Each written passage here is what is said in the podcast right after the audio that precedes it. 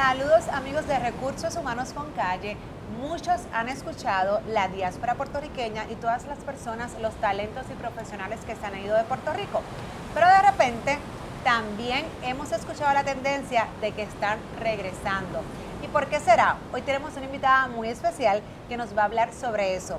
Siempre agradeciendo a Exija SBGB por todo lo que nos ayuda y ustedes también saben que pueden llamar para cualquier consulta legal.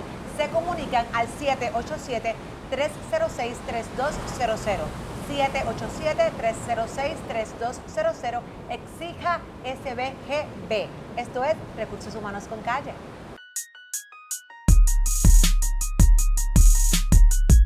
Saludos y gracias por sintonizar un día más Recursos Humanos con Calle. Amigos de Recursos Humanos con Calle, pues no es casualidad que estemos acá en Lice Restaurant y que tengamos la playa de fondo y el calorcito, porque aunque sea enero, Puerto Rico siempre hay su calorcito. ¿Por qué será que esa diáspora está regresando? Pues miren, hoy yo les tengo una invitada muy especial, una querendona de Puerto Rico que apenas acaba de, mira, casi aterrizar después de cinco años en el frío en Nueva York. Así que sin más preámbulos, hoy le damos la bienvenida a Katiria Soto. Muchas gracias, gracias Jessica. Así como dijiste, esa, esa playa, este calor, eh, el calor de los puertorriqueños también, eso es lo que definitivamente llama a la diáspora a regresar. Sí, porque para los que no sepan, Katiria Soto es uno de esos talentos que se nos fue de Puerto Rico hace cinco años. Eh, no solamente un talento de la televisión puertorriqueña, sino también licenciada. Eh, así que hoy nos va a hablar de muchas cosas. se nos fue, pero regresó y quiero que sepan nuestros amigos de recursos humanos que yo creo que esto es una tendencia que estamos viendo, que cuando eh, posteamos o colocamos posiciones, vemos que muchas personas de Estados Unidos, pero reconocemos que los nombres que son, son puertorros, eh, están queriendo regresar a Puerto Rico e incluso personas que no necesariamente son puertorriqueñas, pero de los Estados Unidos, que les atrae y por lo menos en mi experiencia, a cada rato recibo muchos perfiles queriendo trabajar en Puerto Rico. Así que qué mejor que una puertorriqueña que se fue y regresó para decirnos tal vez por qué eso está ocurriendo. Katina, cuéntanos, ¿tú te fuiste en qué año? Yo me fui en el 2014, si no me equivoco. Eh, y para finales del 2014. Y la verdad es que no es fácil. Yo sé que mucha gente que toma la decisión de irse, eh, pues eso mismo, buscando oportunidades de crecimiento, otras nutrirte de otras experiencias. De, eh, en el caso de Nueva York, que yo vivía en, en el área triestatal, Nueva York, New Jersey, y lo que hacía también se veía en Connecticut, eh, tienes una influencia de culturas de todas, de todas partes. Le llaman a Nueva York el melting pot, ¿no? Como que la, olla donde se mezclan ahí las culturas de tantas partes del mundo. Eh, así que pues esa era la misión, ¿no? Salir a, crecer profesionalmente, a, a, llegar a un mercado que es tan competitivo como el de Nueva York y poder nutrirme de esas otras cosas que yo sabía que el día en el que decidiera regresar a Puerto Rico eh, le iba a poder sacar todo el provecho del mundo a, entender un poco más, ampliar tu, universo, tus horizontes y también a veces a aprender a apreciar un poco más lo que uno tiene aquí, que muchas veces pues a veces lo damos por sentado, ¿no? Cuando dices apreciar un poco más lo que tenemos aquí, me imagino que hablas de la gente, eh, del clima, eh, de, aunque Puerto Rico sea pequeño comparado, por ejemplo, con Estados Unidos, incluso con New York solamente, eh, me imagino que de los lugares. Claro. cuando te fuiste, ¿qué tú extrañabas realmente? Además de tu familia, de las amistades y otras cosas. ¿Qué, ¿Qué, tú extrañabas de Puerto Rico? Porque mencionas algo que yo creo que es muy importante que las personas pues sepan, porque el crecimiento profesional es importante cuando toman una una decisión de moverte de país porque en efecto tienes una oportunidad de carrera, ¿no? En otro lugar, pero a, veces olvidamos que hay otros factores que también tenemos que tomar en consideración para hacer ese movimiento. Este, y, presumo que siempre el dinero es un factor importante, pero ¿cuánto, ¿cuánto, el dinero eh, es, es tan importante cuando incluso cuando te mudas a un estado, a los Estados Unidos, valga la redundancia, los taxes el costo de vida. Así que yo creo que esta información es bien importante para que cuando los profesionales aquí en Puerto Rico decidan moverse, pues lo tomen en consideración, vean la realidad del big picture. Claro, yo me acuerdo que yo obviamente gracias a Google uno se mete cualquier cosa encuentra. Yo hice el, estudio de, bueno, ¿cuánto, ¿cuánto más yo voy a pagar en taxes? ¿Cuánto más es el costo de vida? ¿Qué por ciento? Yo recuerdo que era como entre un 20-25% lo que las notas, los artículos que había encontrado de de la diferencia de costo de vida entre taxes y pues renta, utilities, ¿no? Más o menos ese era el cálculo que hacían. Yo creo que es un poquito más de eso, honestamente, porque la verdad es que sí, que los taxes son eh, muy altos y, pues el costo de vida es alto. Y pues sí, yo creo que después que ya uno cruza el charco, llega allá y, y ves tu, eso mismo, tu panorama completo, y entonces empiezas a hacer el, a sopesar lo que dejaste y lo que estás haciendo, pues, pues sí, yo creo que ya, yo te diría que ya como al tercer, cuarto año yo dije, yo creo que ya cuando se acabe mi contrato yo voy a regresar porque eh, pues me di cuenta de que aunque la, como digo, la experiencia y la oferta que tenía era muy tentadora, pues cuando hacía la comparación con lo que había dejado acá, mi familia, mis amigos, mi país, eh, pues yo pues, evidentemente pesó más y por eso estoy aquí. Oh, y es importante aclarar porque sí tenías oferta, sí podías trabajar. Lo que pasa es que ya después de ver y aprender a lo mejor lo que fuiste a aprender, ¿no? Eh, pues tomaste en consideración regresar. Es que es tutuado, eso yo creo que también tiene mucho que ver. Yo soy un coquí, eh, la gente no me entiende que yo soy un coquí del barrio Caguanas en Utuado, del sector Cayuco. Eh, pero sí, la verdad es que es gracioso, ¿no? Siempre es inevitable que la gente dice, se fue porque la votaron o porque Exacto, se ¿no? quedó. Yo creo que eso es una pregunta bien importante para que las personas sepan la, la, la razón principal o razón real por la cual estás en Puerto Rico. Claro, obviamente eh, uno no tiene que defender lo que, lo que uno sabe que uno es y lo que, ¿verdad? tu verdad. Yo, de hecho, eh, la compañía nunca deja que los talentos se despidan al aire y pues me dieron esa oportunidad, muy pocas veces lo hacen, precisamente porque las puertas se quedaron abiertas, porque eh, a pesar ¿verdad? de que ellos me presentaron un proyecto nuevo que era dentro del mismo canal y, y pues había la intención de renovar mi contrato, pues yo te digo, ya yo a mitad de mi segundo contrato ya yo había decidido que esa, esa, misión que yo con la que me fui de experiencias, de vivencias, de logros, yo sentía que se había completado. En mayo de ese último año, yo cuando me gané el Emmy, fue como que esta es la señal que yo estaba esperando. No sé, uno, uno además de tomar decisiones por lógica, uno también utiliza mucho el sentido, o sea, todo eso, ese sexto sentido para uno decir, bueno, ¿qué señales me manda la vida de si me debo quedar o no me debo quedar? Y cuando pasó eso, yo sentí que fue la señal de vas a cerrar con broche de oro este último año y, pues vas a regresar a tu país con, esta maleta cargada de, conocimiento, de experiencias y pues aquí lista para dar la batalla. Todo profesional siempre anhela ir creciendo y posicionándose ¿no? en, su área.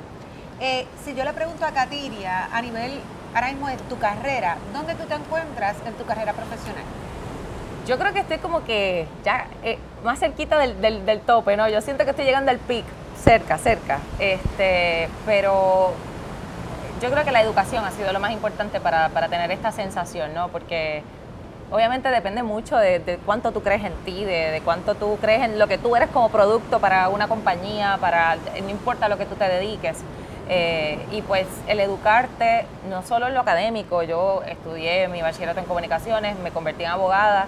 Eh, en esos cinco años que estuve en Nueva York siempre tomé cursos de educación continua, eh, cursos de, de, Derecho de Inmigración, hice una certificación, eh, cursos en inglés, eh, online. Y cuando ya tú te sientes que, esa educación junto con la experiencia de lo que has vivido, pues tú puedes llegar a tener esta sensación ¿no? de, darte un valor como talento y, como trabajador, como empleado y pues tratar de, salir allá al mundo laboral y, y, pues defender lo que tú sabes que tú, que tú eres. ¿Cómo te ha ayudado la experiencia de haberte hecho licenciada, haberte hecho abogada acá en Puerto Rico? ¿Cómo tú has podido mezclar, si algo, esa carrera con la que actualmente tienes? Claro. Yo creo que periodismo y derecho es una de las, de del marinaje más, de, los que quizás más provecho se le puede sacar, eh, porque evidentemente el periodista tiene que saber de todo un poco. Eh, y yo creo que el abogado también, esas dos cosas las tiene muy en común ambas profesiones, que tienes que, eh, mucha gente dice, eres una piscina olímpica de conocimiento con tres pulgadas de profundidad, porque no sabes demasiado de cada tema, pero, pero sí sabes de todo un poco. O sea, el abogado tiene que saber de temas de medicina, de, salud, de temas eh, laborales, de absolutamente todo. De política. Por supuesto. sobre todo. Así es. O sea, ahí eh, son dos profesiones que requieren de un conocimiento de múltiples temas. Evidentemente, el haber estudiado Derecho hizo que esa profundidad de la piscina olímpica sea un poquito más y era lo que yo, ¿verdad? Precisamente o sea, que podemos decir que tú estás por lo menos en seis pies. Yo quiero pensar eso. y no se puede hacer un clavado, pero ahí vamos, mentira. Bueno, si, si medimos menos de seis pies, pues a lo mejor podemos hacerlo más o menos, no nos rajamos la cabeza. Pero no, precisamente esa era mi intención de estudiar Derecho, el, el que como periodista yo pudiera tener esa profundidad, eh, poder analizar los temas de una manera pues más tridimensional. Y allá, por ejemplo, el tema de inmigración es súper importante. Cuando, cuando yo fui a la entrevista de trabajo, recuerdo que cuando mi jefe... Eh, hablamos del tema de inmigración y, de, ese aspecto legal, pues pues yo creo que una cosa importante es la decisión de, haberme contratado porque sabemos que nuestra comunidad inmigrante de Estados Unidos y latinoamericana eh, necesita esa información porque la información es poder. Cuando esa persona la detienen, la, intervienen con ellos, que puedan eh, defender sus derechos y, pues eso, eso es algo que sin duda sí, es, un tema bastante común en los Estados Unidos. Entonces, precisamente hablando de eso de Digo, aquí también hay muchos inmigrantes, lo que pasa es que a veces no se tocan los temas en la televisión. Pero precisamente hablando de ese tema, has regresado en el 2020, un año complicado en Puerto Rico, un año, ¿verdad?, donde pues todos sabemos que van a ser las elecciones generales y todos sabemos en dónde nos encontramos y todos los hechos políticos que tenemos y pues nada más y nada menos que que vas a tener que, estar constantemente hablando de estos temas. Y recuerdo que mientras estuviste en Nueva York tuviste la oportunidad incluso de ir al Congreso y trabajar varias cosas que, tuvieron que ver con temas políticos de Puerto Rico. Así que, ¿qué, preparación o, qué experiencia te dio en aquel momento que ahora mismo tú puedas pues también aportar acá a Puerto Rico en este proceso que va a ser bastante complicado? Sí, yo creo que a veces pensamos que los hechos de Puerto Rico están en el tope de la agenda de, la política norteamericana. Eh, y, yo creo que si hay una cosa importante que los puertorriqueños tienen que pensar en estas elecciones es que esa persona que vaya a dirigir el país o todo ese equipo de trabajo, candidatos desde la legislatura hasta, hasta la gobernación, tienen que ser personas que, busquen soluciones internas. Yo creo que Puerto Rico cada vez tiene que enfocarse más en, buscar soluciones a nuestros problemas nosotros mismos, dejar de mirar tanto eh, cómo nos ayudan de afuera, porque evidentemente eh, no estamos en el tope de, como dije, de, la lista de prioridades de, muchos de estos congresistas. Eh, también yo recuerdo que tuve la oportunidad de ir al, Tribunal Supremo a cubrir la vista de la, la, ley de quiebra criolla, que en su momento, cuando todavía no existía la ley promesa, pues fue una ley que propusieron en Puerto Rico, que aprobaron en Puerto Rico para atender el asunto de la deuda y, pues tuve esa oportunidad de ir ahí, de ver a la jueza puertorriqueña Sonia Mayor en esa vista. Obviamente estaba todo el panel de jueces, pero obvio uno como puertorriqueño, un orgullo increíble. y como mujer, gracias. Un orgullo increíble verla a ella ahí eh, eh, en, su papel como, como juez. Ver ir al Tribunal Supremo, tú estudias Derecho y lees todos estos casos, eh, pero pero estar ahí en el escenario donde se debaten todas esas controversias fue sumamente una experiencia inolvidable para mí y, ver al gobierno de Puerto Rico contra el gobierno de los Estados Unidos tratando de debatir el futuro prácticamente ¿no? del país porque sabemos que de, ahí pues han, surgido pues ya sabemos todo lo que todo lo que ha pasado eh, la aprobación de la ley promesa y el establecimiento de esa junta de control fiscal y Katiria te pregunto hay discriminación en los Estados Unidos para las personas, ¿verdad? Como nosotros latinos que nos movemos allí, vamos a trabajar con las mejores intenciones, incluso con, en ocasiones, podemos decir, mejor preparados, probablemente que sí, que, personas que, viven en los Estados Unidos. ¿Hay discriminación? Pues sí lo hay. Yo, el que diga que no lo ha vivido, pues qué bueno, que tenga la suerte de que no le ha pasado. Yo realmente con, con, la gran mayoría de los puertorriqueños que me encontraba allí en Nueva York, que obviamente sabemos que son muchísimos profesionales que se van o los que se van a estudiar, eh, y todo el mundo tiene una historia de cuando te dijeron, tú no eres puertorriqueño, pero es que los puertorriqueños no hablan así, es que los puertorriqueños no se ven así. Eh, ¿Qué digo? Hay gente que dice, ay, eso es ser hipersensible, pero hasta eso es discrimen realmente, ¿no? El que tiene un estereotipo y tú no, y tú no eres eso.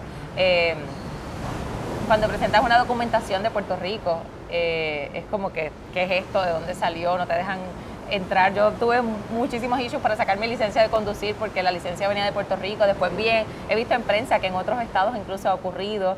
Eh, y pues sí, e, es un tipo de discrimen, evidentemente.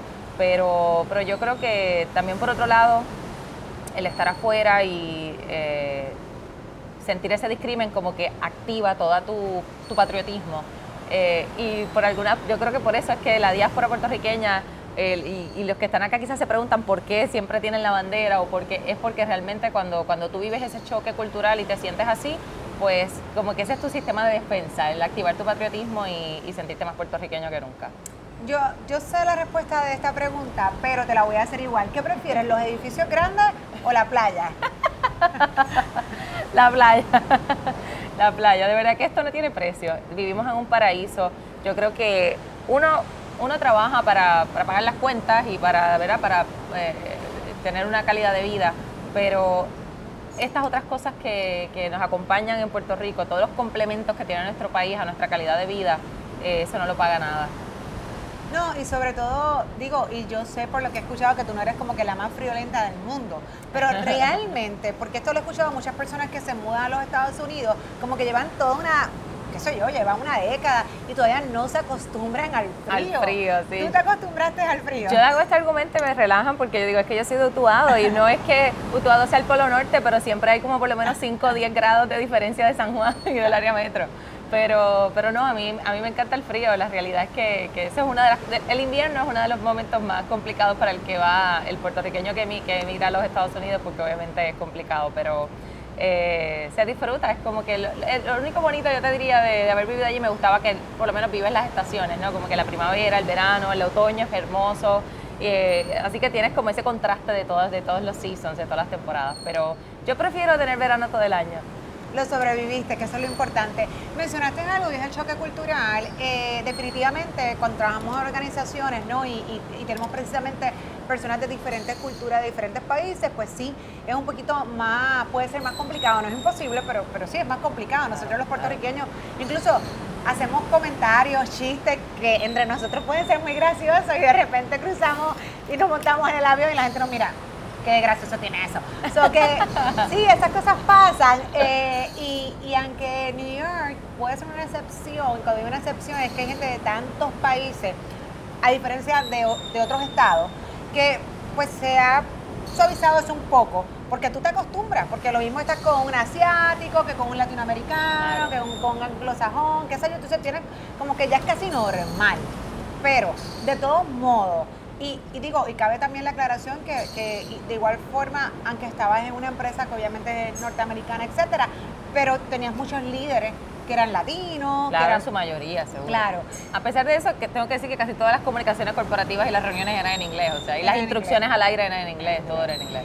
Pero, ¿cómo es precisamente la cultura de tu, por ejemplo, que estabas acá eh, eh, en un canal local, donde pues 95% puedo pensar mínimo que era puertorriqueño y de repente pues vas y, y, es bien importante porque hay personas que no logran hacer e, este switch, ¿no? O, tienen la apertura para poder, ¿verdad? Entender que es que en este país se hace así, que es que aquí ahora las cosas son diferentes. Eh, incluso cuando vienen a veces líderes de otros países a Puerto Rico, también, y a nivel legal, pues también a veces hay unos hechos porque los desconocen, ¿no? Pero ¿cómo, ¿cómo cuando llegas allá y ves toda esta, verdad, multicultura? Dice, espérate, ¿cómo? Pero es que en Puerto Rico, sea, uno, uno acostumbra a compararse. Claro, claro. Mira, es, una cosa muy interesante. Nosotros a las dos eh, hacíamos una reunión todos los días a la misma hora y en esa mesa había gente de Venezuela, Colombia, República Dominicana, México, Argentina, Chile, Perú, literalmente. O sea, yo te estoy, la mesa de, la, reunión editorial era casi las Naciones Unidas latinoamericanas por lo menos. Eh, y, pues claro, exacto, el, comentario, el, chiste o el comentario jocoso que la mitad de la gente no entendió o la palabra que dijiste. Eh, tenía un compañero dominicano que uno de los directores de, televisión que siempre me relajaba, me decía, se te salió una boricuada. Y yo, me acuerdo que un día le dije a una niña, ay, estás ya. Y la nena me miró como que no entendía y yo, ay, que no se dice, yo pensé que esa palabra era universal. Todo lo que tú crees que es universal no es universal.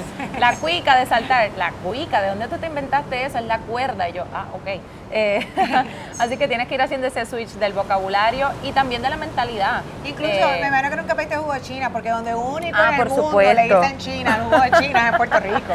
De naranja. Y uno como, ay, ok, sí, de naranja. Eh, ya, al contrario, ahora estoy regresando a puertorriqueñizarme de nuevo, porque si empiezo a decir aquí zumo de naranja o jugo de naranja, me van a mirar mal. Eh, eso no lo vendemos aquí, hay de la China frente a ti. Pero, o sea, sí, eh, yo por eso digo que es parte de, esa, de esa gran experiencia de crecimiento, el tú, eso, vivir ese, ese choque cultural y, y ese intercambio más que nada, más que choque, un intercambio cultural de tú aprender de otra gente, ver cómo se manejan en los, en los trabajos, las situaciones a veces delicadas que hay, cómo se, cómo se manejan. Eh, la empresa para la que yo trabajaba igual era muy formal en sus protocolos. Eh, y pues también son cosas a las que uno se tiene que adaptar. A veces el puertorriqueño es un poquito más informal en ciertas cosas. Eh, mucho feedback también, hay mucha cultura fuera de, retroalimentación positiva cuando se hace algo bueno y pues son cosas que uno quiere adoptar cuando regrese y, mantenerla. Que espero que te reúnas con recursos humanos, le des todos esos tips. Mira, todo esto lo hacían allá y es muy bueno y si la persona es abierta a eso, pues siempre las sugerencias son, deben ser bienvenidas. A los amigos que nos están escuchando, o sea, que no nos están viendo, ustedes me piden disculpas por el chango, porque nosotros pues contemplamos el ruido de las olas, pero no del chango.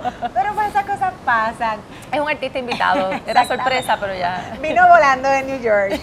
Eh, Katiria, si te pregunto, eh, ¿qué consejo? Digo, déjame hacer un paréntesis, yo soy obviamente profesional de recursos humanos, fomento por completo que el talento boricua se quede en la isla que tanto necesitamos y que tanto talento hay en este país, tanta gente que se educa, tanto profesional, que, siempre obviamente mi, prioridad o mi, deseo sería que todos se queden acá. Pero si te pregunto, ¿qué recomendación tú le darías a esa persona que tiene una oferta de trabajo en los Estados Unidos o en cualquier otra parte del mundo? Eh, ¿Qué debería tomar en consideración?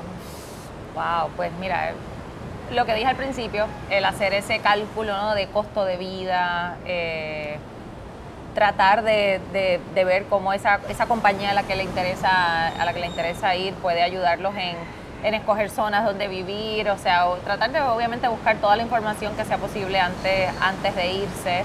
Eh, y sobre todo pues ir con una mente abierta, ir con una mente abierta a, aprender, a, interactuar con, con otras culturas, a, eh, a tratar de, pues bueno, irse, pero por supuesto siempre manteniendo las conexiones con Puerto Rico. Yo eh, igualmente profesionalmente siempre que venía trataba de, mantener también esas relaciones con, con, el mercado de aquí, eh, porque nunca sabes cuándo vas a regresar, así que igual el quemar los bártulos o quemar los puentes e, e, irte nunca, nunca es lo recomendable porque uno sabe que si, si algo no sale como tú esperas del otro lado, pues te va a tocar regresar, así que también eso es algo muy importante.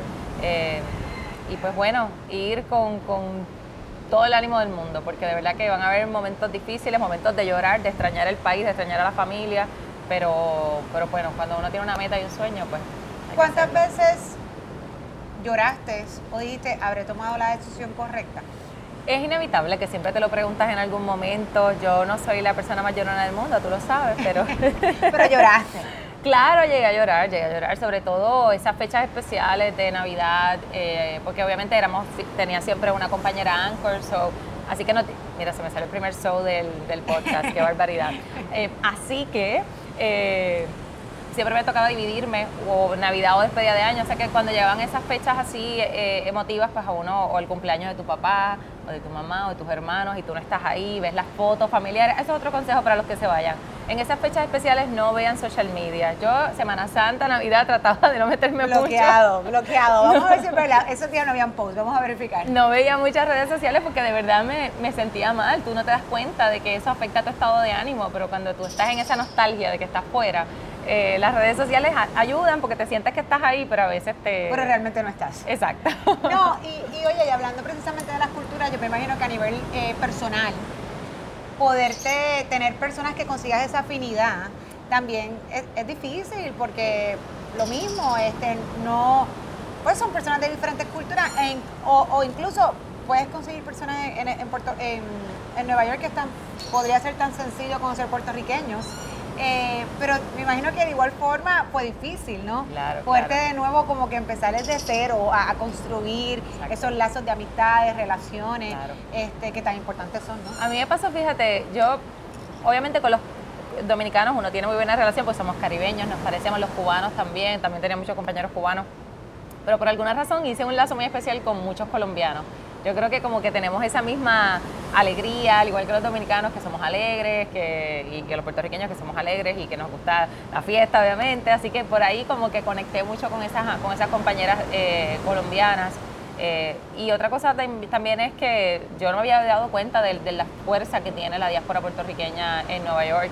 Eh, que además de, los que ya nacen allí, de las generaciones que, que se crían allí, esa diáspora que va desde Puerto Rico se busca, se une. Sabemos que cuando pasó pues lo del huracán María, toda la ayuda que desde todos los estados enviaron a Puerto Rico Y, yo, yo, creo que precisamente esa oportunidad del huracán fue el momento de poder ver como el empuje que, que tiene esa diáspora y cómo se organizan y cómo se unen.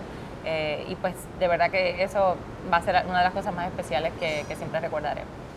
Bueno, mis amigos, pues han sido llegando los invitados, ahora tenemos un gallo, así que yo creo que nos vamos a despedir. Mira que hicimos todo lo posible, llevamos tempranito, pero ellos se han ido integrando. Eh, agradecemos mil a nuestra invitada de hoy, a Catiria Soto. Como ustedes saben, vuelvo y repito, yo soy una persona eh, muy creyente de mantener el talento en Puerto Rico, además que pues ese es mi trabajo, conseguir de lo mejor lo mejor y yo creo que nosotros somos lo mejor.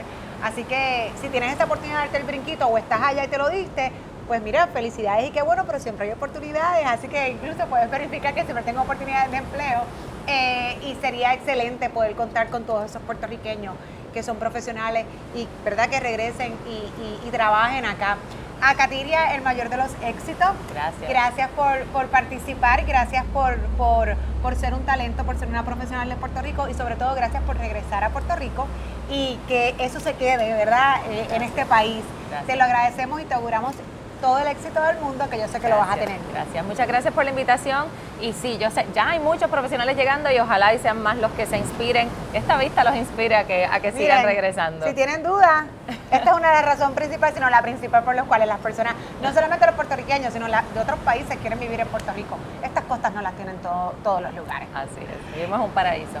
Gracias mil y recuerden que esto es Recursos Humanos con Calle.